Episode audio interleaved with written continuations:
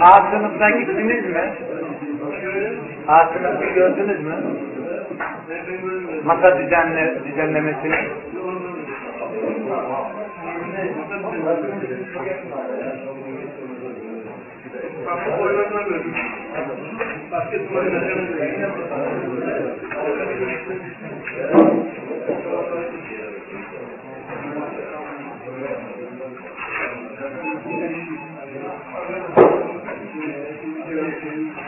Kaptan arkadaşın nerede?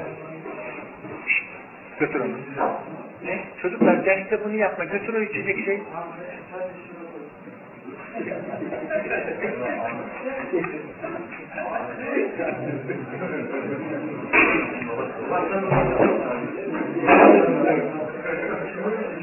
Bir ne ekmiş? Hocam biz birbirimizi çok seviyoruz.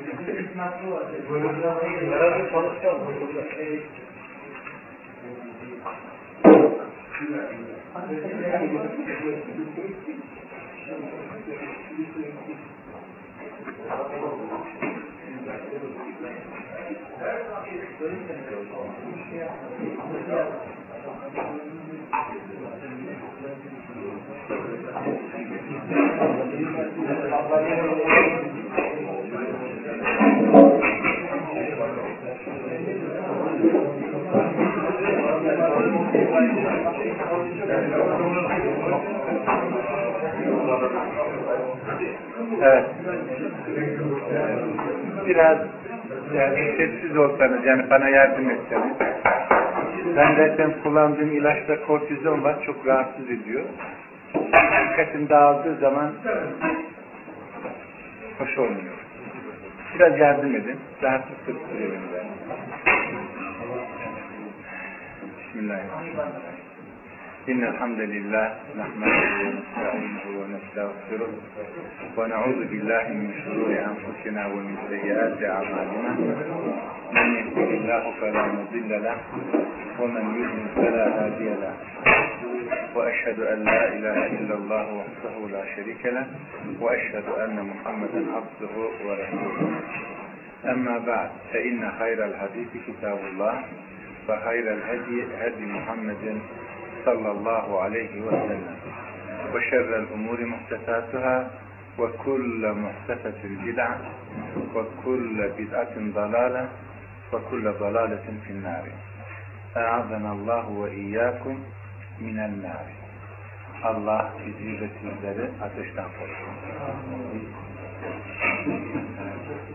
Bu sohbeti aslında öncelikli olarak yapmam gerekirdi. Tertibi böyle yapmışlar. Ona binaen en son sıraya kaldı.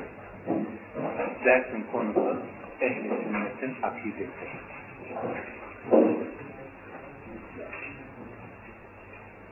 Biraz idare edin çocuklar.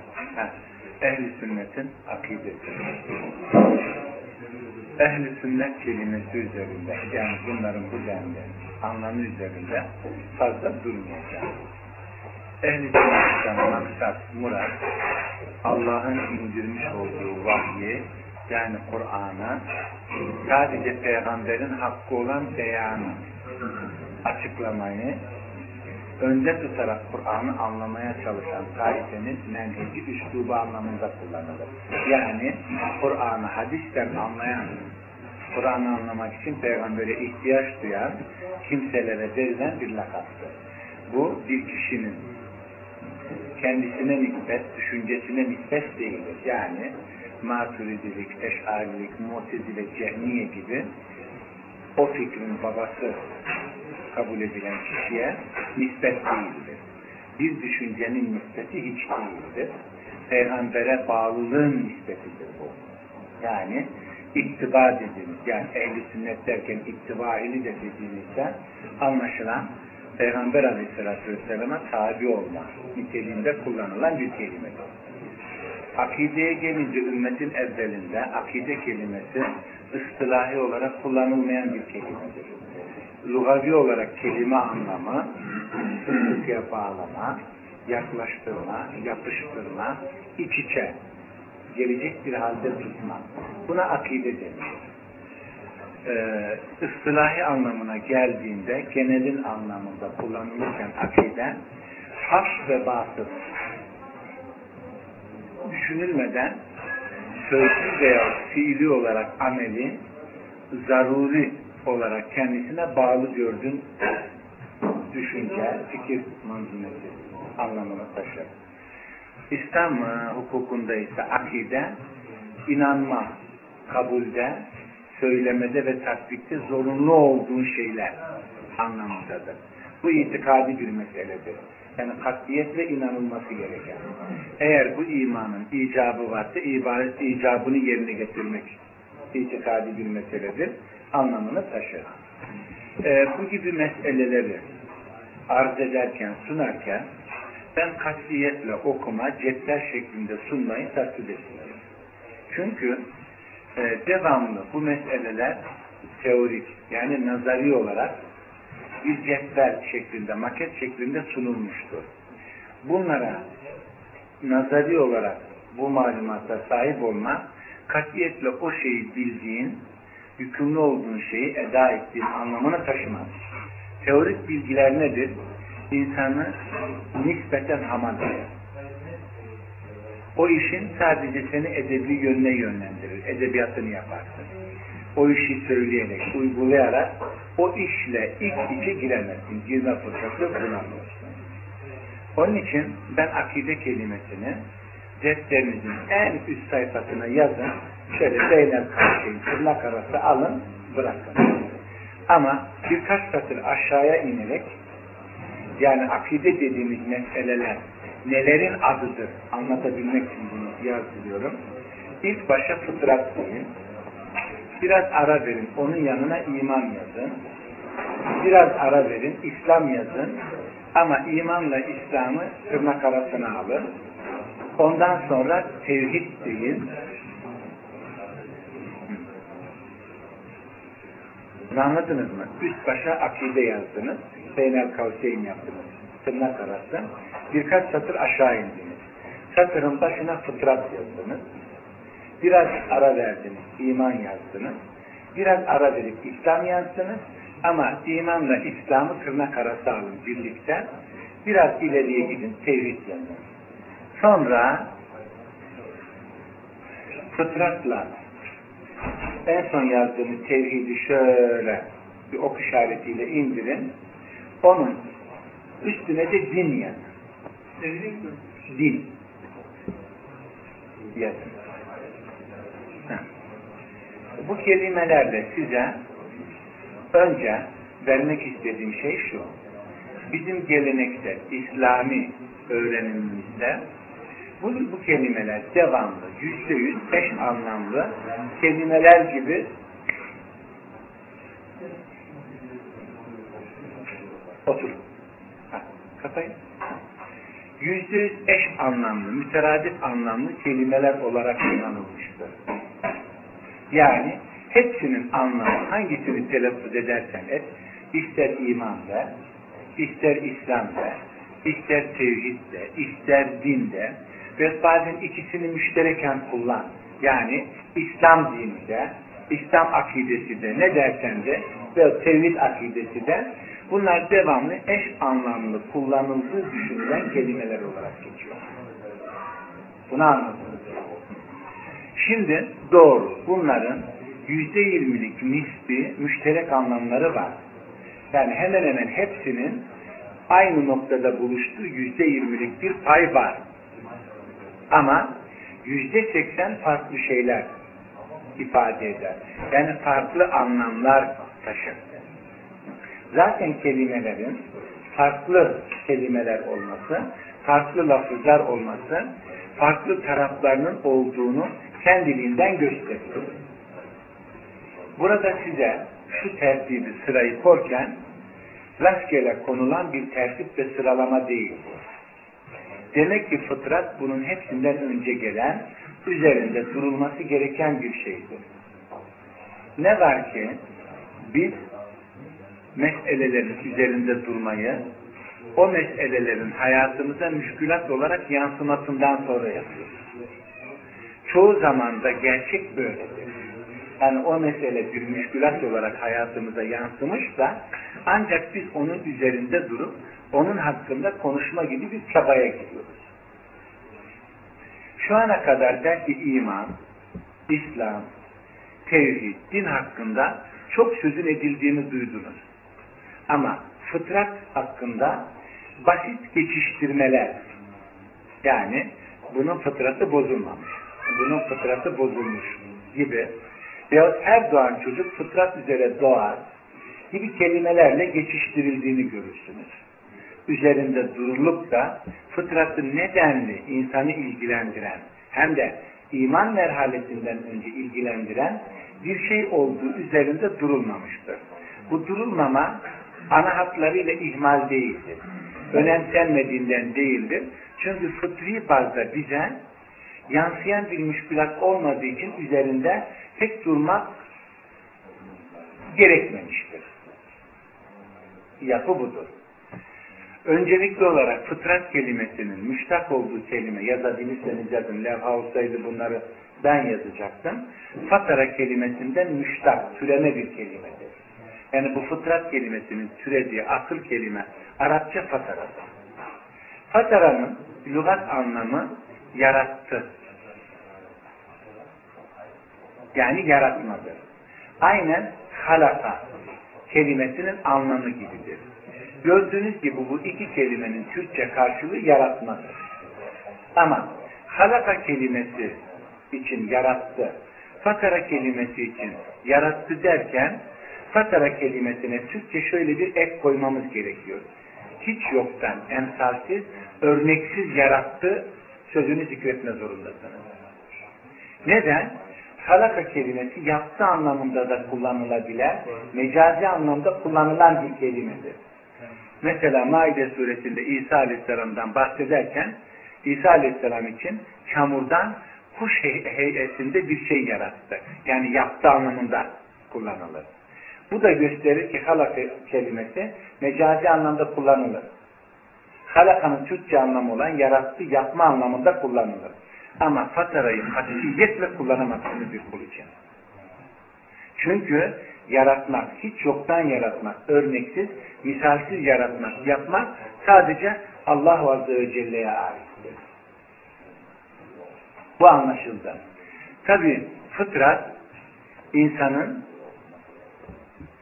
doğuşuyla vahye muhatap olduğu ana kadar ki sürece denilir.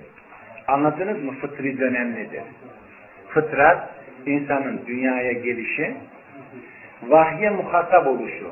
Yani bir nebinin gelmesi, Resulün gelmesi, vahyin gelmesi ve vahyin içeriğinin o kişiye ulaştığı ana kadar fıtrat devresi, süreci deriz. Her insan istisnasız, yani müstesnasız, aynı seviyede, aynı sorumlulukla yükümlüdür. Bunu anladınız mı? Bütün insanlık bu sorumlulukla mükelleftir. Yani sorumludur. Ha. Bu demektir ki fıtrat iman imandan önce ele alınması gereken bir şeydir. Ben burada ki dersin vakti buna katiyetle müsaade etmiyor. Size başlıkları ve başlıkların altında bazı e, işaretler vererek geçme zorundayım. İlerisine ihtiyaç duyup bunun teferruatını, detayını daha nereden elde edebilirim gibi sorularla ben sizi belki yönlendirebilirim. Eğer Allah takdir ederse daha başka bir ortamda karşılaştığımızda yine bunlara ait olan meseleleri teker teker ders şeklinde işleyebiliriz. Burada demek ki fıtrat imandan önce ele alınması gereken bir şeydir. Fıtratı tek olarak zikretmiyoruz. Bu kişinin fıtratı bozulmamış derken yani fıtratı selime üzere bozulmamış bir fıtrat. Ha demek ki fıtratın bozulması da mevzu bahismiş. Fıtri değerler nedir? Yaratılış itibarıyla yani bir insanın fıtratı denildiğinde o insanın tabiatı demektir. Doğuştan sahip olduğu değerler ve hasletlerle mücehhez oluş şekline o insanın fıtratı, o değerlerin bozulmayışına bozulmamış fıtrat adını verilir. imandan önce fıtratın selim bir şekilde selametli bozulmadan eğer iman merhalesine ulaştırmış ise, ulaştırılmış ise bu insan fıtratı selim dediğimiz bozulmamış fıtratla imana ulaştıysa ancak sahih bir imanı bina etmek mümkündür. Bunu anladınız mı? Eğer fıtrat bozulmadan iman e, merhalesine ulaşmış iseniz ancak selim bir fıtratın üzerine sahip bir imanı bina edersiniz. Sahip bir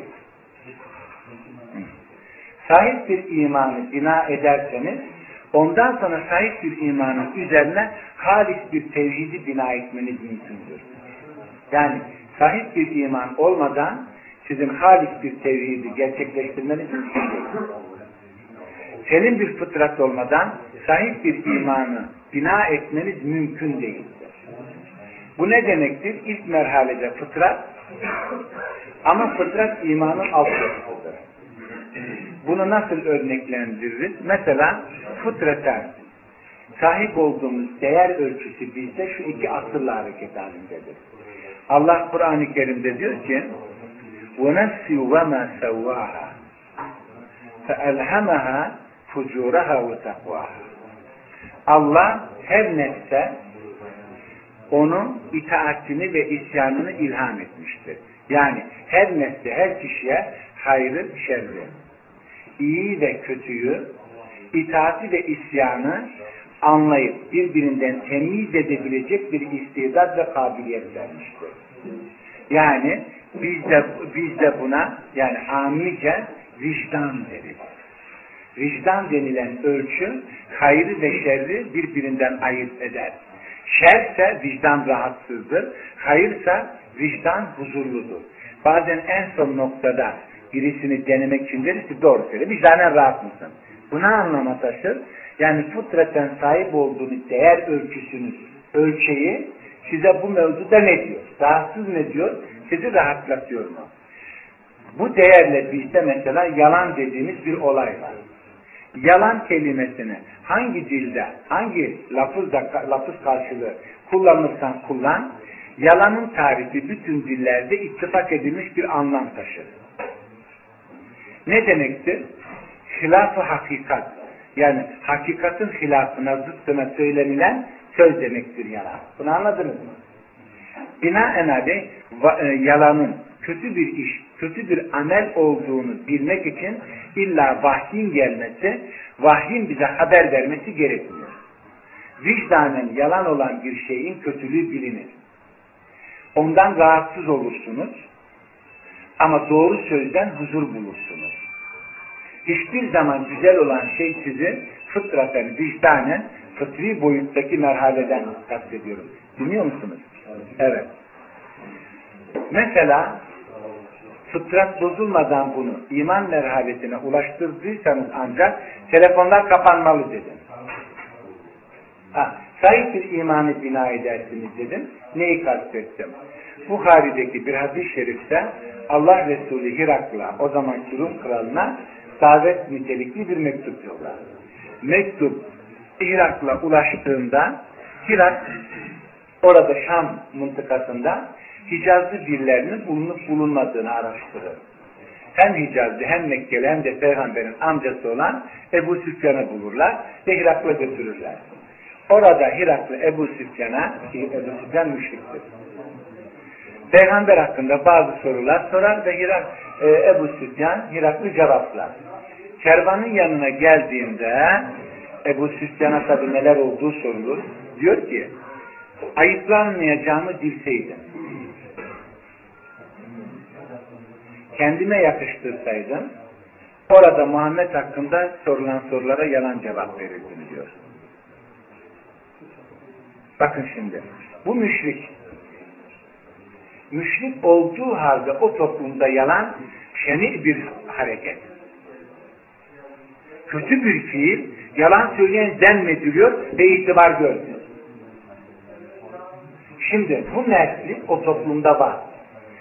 Mekke dolaylarından birisi gelerek Hakim Müstedrek isimli kitabındaki nakledilen rivayette Ebu Süfyan'a der ki Ya Ebel Hakem Muhammed'in dedikleri doğru mu?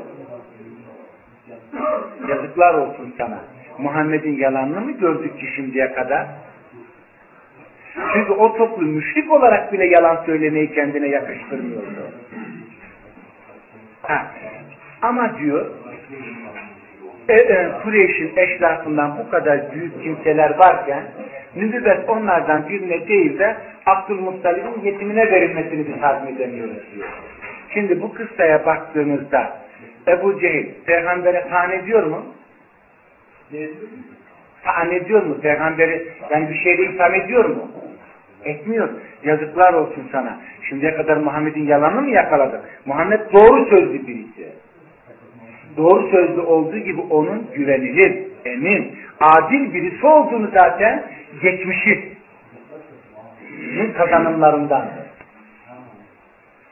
Ne yapıyor Ebu Süfyan? Peygamberi kötüleyemediği gibi daveti de kötülemiyor. O kötü şeylere davet ediyor da demiyor. Hazmedemediğimiz tek şey buna layık yani nübüvvete layık Mekkeli eşraftan, Kureyş'in eşrafından birçok insan varken neden onlardan birine değil de Muhammed'e verildi? Yani bizim amice ifademizde işte erkek bir gavur. Erkek bir gavur. Neden? Çünkü neye neden karşı olduğunu netçe söyleyen, bahanelerle karşı olduğunu dile getirmiyor. Ehli kitaba da bakarsanız ehli kitapta bile biraz ses hafifletirseniz memnun olurum. Benim sesim herhalde size iyi varıyor artık. Isınmaya başladı. Ha. Onlar bile neden nübüvvetin Beni İsrail'den birisine değil de Ümmi Araplara verildiğini haset etmelerinden kaynaklanır. Değilse Muhammed'in dürüstlüğünü, ahlakını kabul etmediklerinden değil. Ha, gördüğünüz gibi Ebu Süfyan müşrikken dahi yalanı kendisine yakıştırmıyor. Şimdi ehli sünnetin akidesinde biz sahabeyi umumen adil kabul ederiz. Ne anlam taşır bilir misiniz? Sahabe hata yapar, yanılır ama yalan söylemez. Müşri bile söylemiyor. İman ettikten sonra o insanın yalan söylemesi mümkün mü? Ama bizde namaz kıldığı halde, oruç tuttuğu halde birçok ibadeti eda ettiği, ettiğinde hiç yalancı görmüyor musunuz sahtekar düzen var? Neden? O hasret e, fıtrat olarak bozulmuş.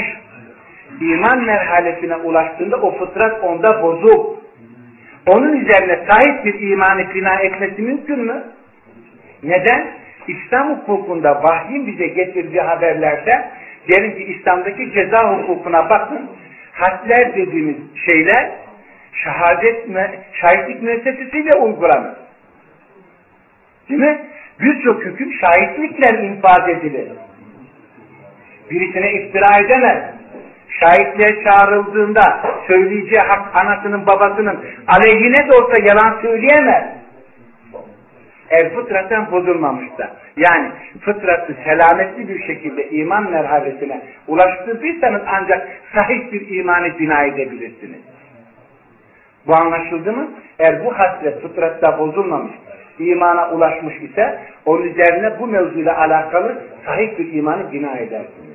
Ve sonra da halis bir tevhidi buna bina etmeniz mümkündür. Ha, biz bu sürece yani e, fıtri sürece diyelim biz vahyin ulaştığı noktaya kadar olan umuman insanlığın genel sorumlu olduğu şey olarak biliyoruz.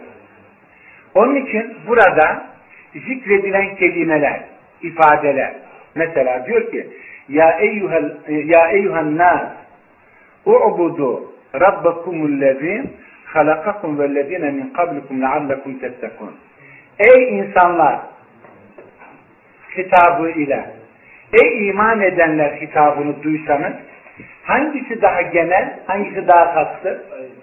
Ha? Nedir? Daha geneldir. İman edenler bu daha kastı. Ama tahsise nispeten yani bir ırka nispet etmeden insanlığın içinden inananlar. İnanan Arap da olabilir, Çinli de. İnsanların Arap ve Çinli, Amerikalı olduğu gibi inananlar da bunlardan olabilir. Ama inananlar ifadesi ey insanlardan daha kastır. e, insanlar sizi ve sizden öncekileri de yaratan Rabbinize kulluk edin. Burada sizi ve sizden öncekileri yaratan Rabbinize de kulluk edin derken Rab'dan maksat ne? Allah mı? Maksadın Allah olmasına rağmen buradaki Rab kelimesini sizi ve sizden öncekileri de yaratan Allah'a, Allah'ınıza ibadet edin diyemeyiz. Neden? Rab'dan Allah'ı kastetmiş olmasına rağmen Allah diye tercüme edemezsiniz. Çünkü burada Rab kelimesiyle vurgulamak istediği bir şey var. Akabinde de sizi yaratan, sizi ve sizden öncekileri yaratan Rabbinize kulluk edin Hemen yaratan Rabbin ancak ilah olarak, mabud olarak seçilebileceği, itaatin, ibadetin ona mümkün olduğu. Neden? Rab mustakillen telaffuz edildiğinde Rab kelimesi marifetir. Yani Errab diye başına bir lam tarih getirilmediyse Rab bir cins isim olarak gündeme gelir. O da kelime anlamıyla yüklenilen anlam gündeme gelir. Yani bir evin sahibi olarak bir söz zikretmek isterseniz sahibul beyt, Rabbul beyt diyebilirsiniz. Bu evin sahibi. Bir kral için de Rab diyebilirsiniz. Yusuf suresine bakın. Yusuf Aleyhisselam'ın hizmetçiye kral için telaffuz ettiği kelimeye. Ha, Rab öğretmen de demektir. Bir işin ehli de demektir. Yani bu işin Rabbı. Arapça denilir ama Türkçe biz e, bir, bir, birisi için bir işin Rabbı demiyoruz. Bunu nasıl tabi cemi olarak, çoğul olarak bu işin erbabı diyoruz. Halbuki bu işin Rabbı anlamındadır. Ama onu Rab müfret kelimeyle söyleyemiyoruz da çoğul olarak cemi kelimesiyle söylüyoruz. Ha, demek ki Rab çoktur. Ama bizim ibadet edeceğimiz Rab yaratıcı olan Rab'dır. Bununla anlatmak istediğim şu.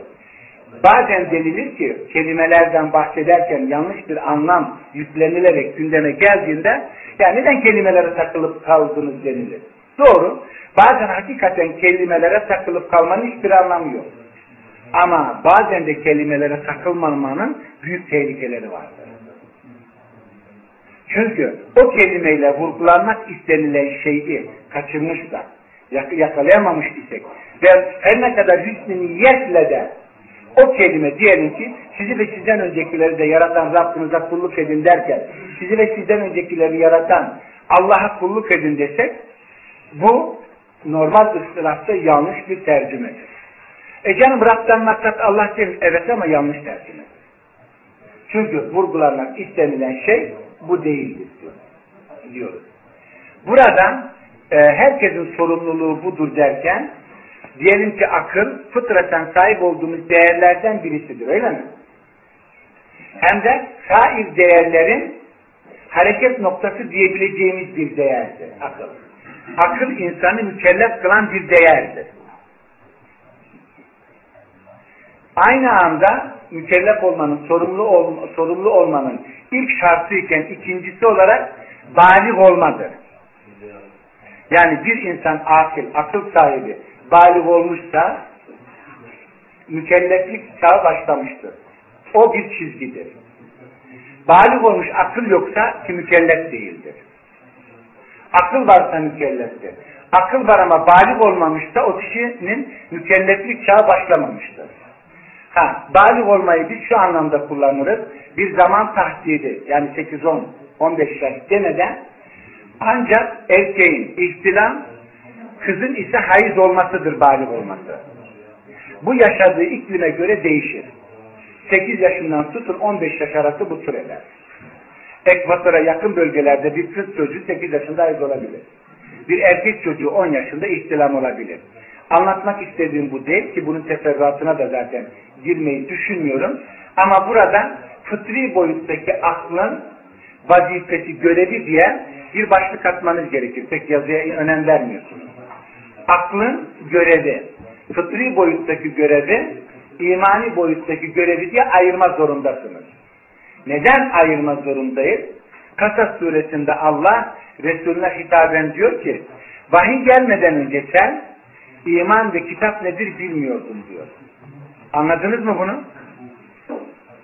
Vahiy gelmeden önce Resul'e hitap ediyor. İman ve kitap nedir bilmiyordun diyor. Ne anlam taşı? Resul mevcut olan o insanların hele bir nebi adayı, Resul adayı birisinin, namzedi birisinin herhalde o toplumun en zeki, en akıllı birisi olduğunu düşünmek gerekir değil mi? Bu aklın sahibi için diyor ki Allah, vahiy gelmeden evvel sen iman ve kitap nedir bilmiyordun diyor. Demek ki imanı ve kitabı bilmek akılla mümkün değildir. İman için bir meseleyi akılla takdir etmek, tayin etmek mümkün değildir. Onun için aklın fıtri boyuttaki görevi, imani boyuttaki görevini ele aldığımız zaman aklın fıtri boyuttaki görevi idraktır. Bunu anladınız mı? İdrak ne anlam taşır? Kur'an'a bakın. Kur'an'da fıtri boyuttaki bütün müşkilatlar akla hitap ederek gelir. Hep nefsin vesvese ve tereddütleriyle gelir. Eğer iman ve e, iman derslerini dinlemiş iseniz imanda şöyle bir ifade kullanılır. Küfür katiyetle yakini değildir. Kafirin küfrü yakine mebni değildir. Kafir küfrünü ispat edemez. Küfür devamlı tereddüt, teşviş ve şüpheye mebnidir. Hep tereddüt ve şüphelerle gelir küfür. Yani şimdi sizin şu ölmüş, kemikleri çürümüş insanın tekrar geleceğini mi söylüyorsunuz yani? Bu uzak bir ihtimal.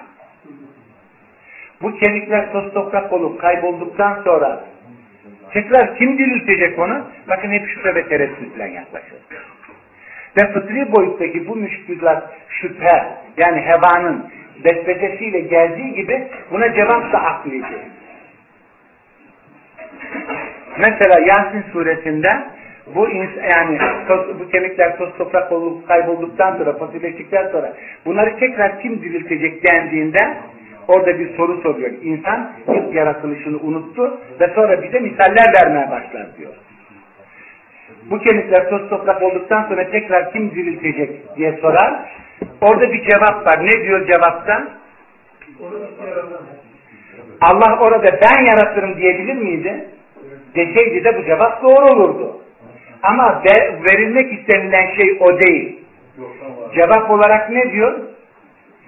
Seni ilk yaratan kimse ikinci yaratacaktır. Ne yapıyor? İnsanın ilk yaratılışını ikinci yaratılışı için delil olarak sunuyor. Çünkü var olup bu soruyu soran insan ben var mıyım yokum diyemez ki. Halbuki insanın birinci yaratılışı inkara daha müsaittir değil mi? Çünkü hiç yoktan yaratıldı. Kur'an'da da diyor siz bir hiçken ben sizi yarattım diyor. Ama ikinci yaratılış bir hiç değil. Hiçten değil. Hadiste geldiği gibi bir zenet dediğimiz aklın üzerine bina edilir.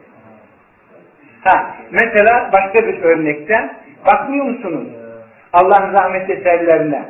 Öldükten sonra koskocaman yeryüzüne nasıl diriltti diyor. Devenin yaratılışına bakmıyor musunuz diyor. Ve bakmıyor musunuz semaya diyor direkli çatlaksız bir şekilde nasıl yapıldı. Bunlar hep göze ve akla hitap ediyor. Fıtri boyutta aklın görevi neymiş? İdrak. Akılla yakalarsın. Akıl bu istidada, bu kabiliyete sahiptir. Ama imani boyutta aklın görevi nedir?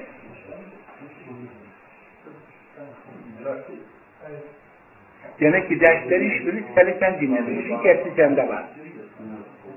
Sana diyorum. Sana sana. Aklın imani boyuttaki görevi teslimiyettir. Vahide ne geldiyse hoşuna gitse de gitmese de yani aklına yatsa da yatmasa da vahiy ne diyorsa onu yapma zorundadır. Mutezile dediğimiz sapık tayfenin ki zamanımızda mealciler dediğimiz hadis, hadis inkarcılarının en büyük belası bu. Fıtri boyuttaki aklın görevini imani boyuttaki akılla karıştırdıkları için. Fıtri boyuttaki aklın görevini imani boyuttaki göreviyle karıştırdıkları içindir. Çünkü imani boyutta aklın görevi neymiş? Teslimiyet. Hoşuna gitse de gitmese de. İstesen de istemesen de aklına yatsa da yatmasa da vahide gelene teslim olmaz zorundasın. Akıl onu yorumlama hakkına, salayetine sahip değildir. Heh. Burada eğer fıtrat şu bahsettiğimi çerçeve dahilinde ele alınmazsa ve bu da bozulmuşsa, bozulmaya başlanılmış ise ki bence benim birikimime göre malumatım nispetinde konuşuyorum. Hiçbir devirde fıtrat bu denli bozulmamıştır. Bu ortamda olduğu gibi. Çünkü bütün fıtri değerler üzerinde münakaşa sürüyor. Hem de biz bu kelimenin yani bu ortamdaki oluşturduğu müşkilatlarla ele alınmasını şu an ihmal ediyoruz diyebiliriz. Biliriz.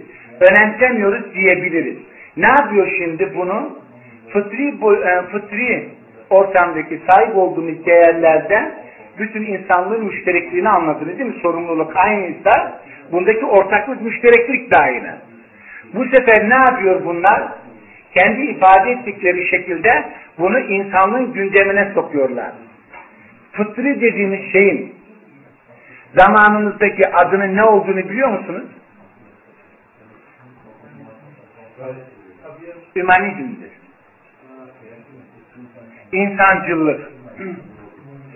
Hiçbir kimse tutup da bu hümanizm dedi, dediğimiz felsefenin, düşüncenin ya bizim kültürümüzde bir ifadesi yok mu? Anlamı yok mu? Neden insan sevgisi çok da gündeme gelir? Neden sevgi dediğimiz değer bütün insanlarda eşit anlamda vardır? Bu sefer insan sevgisini gündeme getirir. Ha, eğer vahiy de buna ölçüyü de koymadıysanız bizde koca koca zikrettikleri, büyük veli dedikleri adamların sözleri bile gündeme gelir. Hatta bunu Allah'a inandığını söyleyen insan bile kullanır bir ortama girer. Yaratılanı hoş gördüm, yaratandan ötürü. İmanı olan birisi bu sözü söyleyebilir mi? Biz katiyetle yaratılanı yaratandan ötürü sevmeyiz. Yaratılanı Allah için severiz. O Allah'a inanıyorsa, hatta bu ananız babanız bile olsa değişmiyor. Neden mesela hiç düşünmüyor musunuz? Bu ümanizm dediğiniz düşünce sahibi insanlar dünya ortamında bir sevgi günü, Yunus'u, Mevlane'yi bunun temsilcisi olarak benimserler. Onu anma günü yaparlar. Hatta bir yerde onun uğruna toplanırlar. Eğer bunlar inanan insanlarsa herhalde bu değerleri Muhammed Aleyhisselatü Vesselam'dan aldılar. Neden Muhammed'e böyle bir değer verilmedi? Hiç düşündürmez mi? Onların bu anlamda onlarla aynı paralellikte oldukları içindir. Ha, burada şimdi e, tekrar Allah. Doldu mu? Yok, Ha. Şimdi döndüğümüzde bu ümanizm olarak gündeme geliyor dedik. Ee, uzak doğu felsefesinde bunun adı darma felsefesidir. Yani beşeri değerlerin gündeme gelmesidir. Mesela ümanizm, ümanizm dediğimiz şeyin en böyle Müslüman Anadolu ifadesiyle yani müspet ifade biçimi beşeri değerler deriz. Ama bizim buna beşeri değer demekle her iki kelimede Arapça, Türkçe de olsa yani biz hakiki anlamıyla ifade etmiş sayılmayız. Fıtri değerler deriz biz ona. Ama beşeri değerler olarak gündeme getirirsek insanlar beşeri değerlerin etrafında toplanılmak istiyor. Hümanizm dediğimiz düşüncenin aslı hakikaten fıtratsa, fıtri değerler ise ama bunu küfür ehli kullanıyorsa, imanın lehinde çalışması gereken şeyler, imanın lehinde olması gereken şeyler, inanmayan kişiler tarafından kullanıldığı için imanın aleyhinde oluyor. Öyle değil mi? Hümanizm felsefesini düşünen, savunan herkes kıpkızıl dinsiz. Ve onu da imanın aleyhine kullanıyor. Hatta her ne kadar hümanizm felsefesi değil, darma felsefesi adı altında da olsa Ecevit'in siz bu felsefenin talebesi olduğunu biliyor musunuz? Ecevit bu felsefenin talebesidir. Ama ben hümanizm felsefesinin talebesiyim demiyor. Darma felsefesinin talebesiyim diyor. Hatta o düşüncenin e, şeflerinden birisi, pirlerinden birisi Türkiye'ye gelince o zaman çıktı Ecevit'in adı. Ve birçok şiirinde de bunu gündeme getirdiğini görürsünüz. Ha, bununla anlatmak istediğim şu. Bize ait olan bir değer bizim tarafımızdan İslam lehine kullanılmazsa o mutlak kafirler tarafından küfrün lehine kullanılıyor. O zaman bizim bu ortamda fıtri değerler hakikaten üzerinde durulması şey. Çünkü fıtrat bozuluyor. Hep fıtri değerler üzerinde konuşuluyor. Bunu anladınız mı? Çünkü hep münakaşalar bunun üzerinde. Diyelim ki iffet dediğimiz şeyin hangi dile bakarsanız bakın. hangi dilde ele alırsanız alın, beşeri bir değer olarak zikredilir. Türkiye'de şu an televizyon ortamlarında iffetin münakaşa edildiğini duyuyor musunuz? Zina her toplumda kötü bir fiil olmasına rağmen o fiilin adı değiştirilmeye çalışılıyor. Mesela siz amice ifade edin çünkü ancak anlıyorsunuz. Yani zinakar birisinin adının sanatkar olarak zikredilmesi demeyeceğim. Orospu birisinin sanatkar olarak tesmiye edilmesi ne anlam taşır? Bizim dilimizde orospu kelimesini kimin için kullanırız? Fahişe. Ne demek bu? Önüne gelen erkekle yatan kalkan demektir değil mi? Nikahsız bir şekilde yatan kalkandır. Siz bu nitelikle nitelendiremediğiniz dilinizde birisi var mı? Onlardan birisine orospu deseniz sizi mahkemeye verse lehinde karar alınır. Ama sayın hakim sizin avratta bu işi yaptım bu sanatı deseniz çünkü sana diyecekler nasıl bir sanatkarı bu sıfatla itham ediyorsun der. Bu sanatkardır. Bunu sanat adına, sanat adına yapılan orospuluk fıtratın bozulmasının danışlarıdır. Ha, hakikaten bozulmuş bunu. Biz de kullanıyoruz bazen. İstemeden, belki benimsemeden ama istemeden de olsa bunu kullanıyoruz. Fıtri değerler bu denli bozulmaya çalışılıyor. O zaman biz fıtri değerlerimize sahip çıkma zorundayız. Ha, el bunun aksini, başkası bunun aksini ne derse desin, biz çocuklarımızın en azından bu fıtri değerlerin varlığını hissetmesi, bu varlığın bozulmaması için onlara ne verilmesi gerekiyorsa biz bunu yapmalıyız. biz de bu ortamda çocuklarımızın sahip olduğu fıtri değerleri o veya bu sebepten dolayı bozmaya çalışmamalıyız. Mesela en basit bir ifadesi e, bir gün ben buradayım, Belçika'dayım. Büyük çocuğum da burada. Onun çocukları var. Kız olan dedi ki ben iki çikolata istiyorum. Annesi dedi ki kızım zaten ben sana bir tane çikolata veriyorum. Yetmiyor mu? Neden iki istiyorsun? Ama diyor bunu arkadaşına verince bana yarısı kalıyor diyor. Ayrıyeten bir tane ver dedi ben arkadaşıma vereyim. Şimdi gelin bir durdu. Durun dedim ki ver kızım. Senden bir çikolata fazla gitsin ama bu çocuktan bu duygu kaybolmasın. Avrupalılar kendi kardeşiyle bile kendi hakkını paylaşmaz. Eğer birisinde birisiyle paylaşma denilen bir duygu canlıysa biz o veya bu sebep cimrilikle ikinci çikolata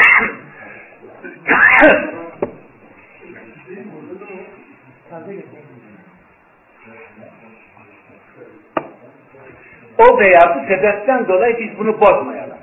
Bize neye mal olup da mal olsun düşünün. O değer kaybolduktan sonra inanın onu o insan bir daha kazanamaz. Kazandıramazsınız. Eğer birisinde paylaşma duygusu varsa, birisine verme duygusu varsa, birisinin dertliyle dertlenme denilen bir duygu varsa biz bunları canlandıralım. Yani kaybolmasına sebep olmayalım. Canlanmasına sebep olalım. Binaenaleyh fıtrat üzerinde durulması gerekiyor. Fıtri değerlerimizin varlığı fark edilmesi gerekiyor. Eğer bu değerlerin inkişafı mevzu bahisse ne anladınız? Önce varlığını hissedeceksiniz. Önce varlığını hissetmelisiniz. Varlığını hissettiğiniz şeyin kadrini bilmeniz gerekiyor. Eğer o inkişafa, eğitime, ıslaha, tecihize yani muhtaçsa bunu yapmalıyız. Mesela diyelim ki konuşma fıtraten sahip olduğumuz bir değer mi? Yani konuşma dediğimiz kabiliyet ve istidat her insanda var mıdır? Vardır. Doğan bir çocuğu siz doğar doğmaz alıp dağ başında tenha bir yerde bıraktınız. 20 sene sonra o çocuğu almaya gitseniz o çocuk konuşur mu? Sadece kulağı ses olarak neyi algılamışsa o sesleri telaffuz eder.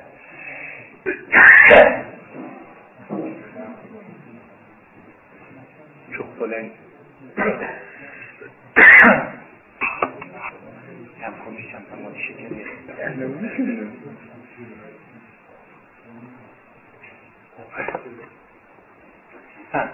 O insan o insan konuşamaz. Ama konuşma kabiliyeti vardır. konuşma kabiliyeti inkişafa, tecihize, eğitilme muhtaç bir haslet değil mi? Veya konuşma hasseti olan çocuğu Türkiye'nin en ücra köşesine, Türkiye'nin en kötü kullanıldığı, en az kullanıldığı bir ortama götürür. Çocuk oradaki Türkçe ile yetişecektir. Ha neden bunun üzerinde duruyoruz? Dil bizim için doğru, hak dediğimiz, Allah'a kulluk dediğimiz eylemi anlatmak için biz bu iletişimi kullanıyoruz. Çocuğunuzu terbiye etmek için, çocuğunuza bu doğruları öğretmek için bu iletişimi kullanıyoruz. Onun için fıtri değerlerin varlığını hissedeceksiniz. O varlığın kadrini yakalama zorundasınız. Öyle veya böyle.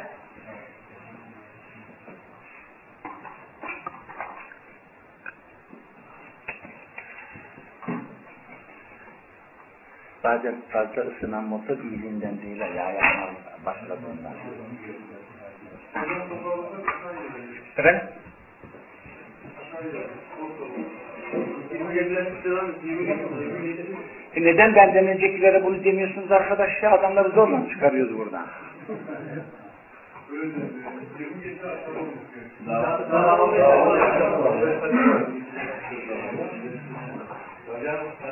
Neyse. Zaten herhalde öksürüp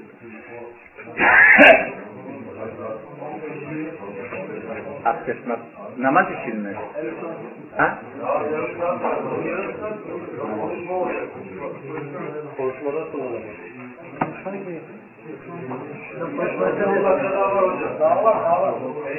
Hocam konuşmayı siz yap böyle dedim. Dur ya yapma. Şöyle bari. Hocam konuşmayı siz yap.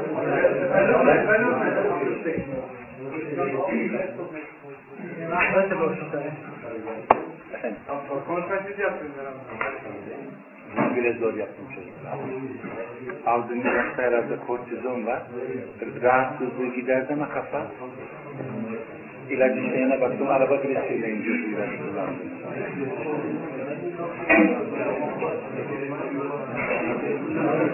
Yarı,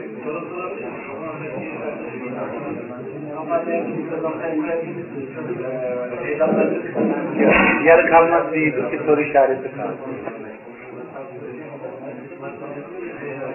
Saat böyle.